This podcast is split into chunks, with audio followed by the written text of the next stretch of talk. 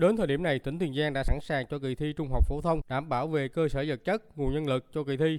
Trong đó, công tác đảm bảo an ninh trật tự kỳ thi, đảm bảo các điều kiện phòng chống dịch bệnh COVID-19 như khẩu trang, nước sát khuẩn, nước uống, các phòng dự phòng cho thí sinh F0 tại các điểm thi. Các trường đã tích cực tuyên truyền nội quy quy định của kỳ thi, kịp thời đến thí sinh, phụ huynh. Những ngày qua, các đồng chí lãnh đạo tỉnh ủy, ủy ban nhân tỉnh và Sở Giáo dục Đào tạo Tiền Giang đã đến kiểm tra tất cả các điểm thi trên, kịp thời chỉ đạo bổ sung, khắc phục những vấn đề cần thiết để hướng tới kỳ thi an toàn, nghiêm túc và đúng quy chế.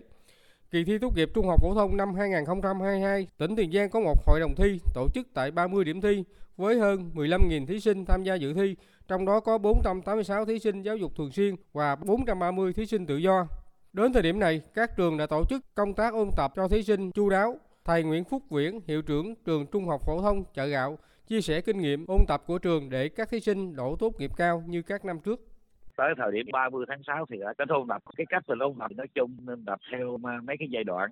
Sau khi nghỉ covid vô thì mình đã bắt đầu ôn tập ngay học kỳ 2 rồi, chứ không có trụ trừ như năm trước. Lý do là nguyên học kỳ một nghỉ. Thì giai đoạn sau hai lần trường mình tổ chức thi thử đó. Thì bắt đầu mình có cái lớp đặc biệt yếu á. Rồi cuối cùng có một kèm một, cử viên kèm một luôn à. rồi mình cũng nhiều cái mô hình. Ví dụ đứa nào mà nó ngon thì mình đánh mạnh cho nó để đạt điểm cao nhất. Mình cũng hy vọng ờ, thủ khoa pha tỉnh rồi cái đối tượng thứ hai là đối tượng yếu. Mình tập trung làm sao grau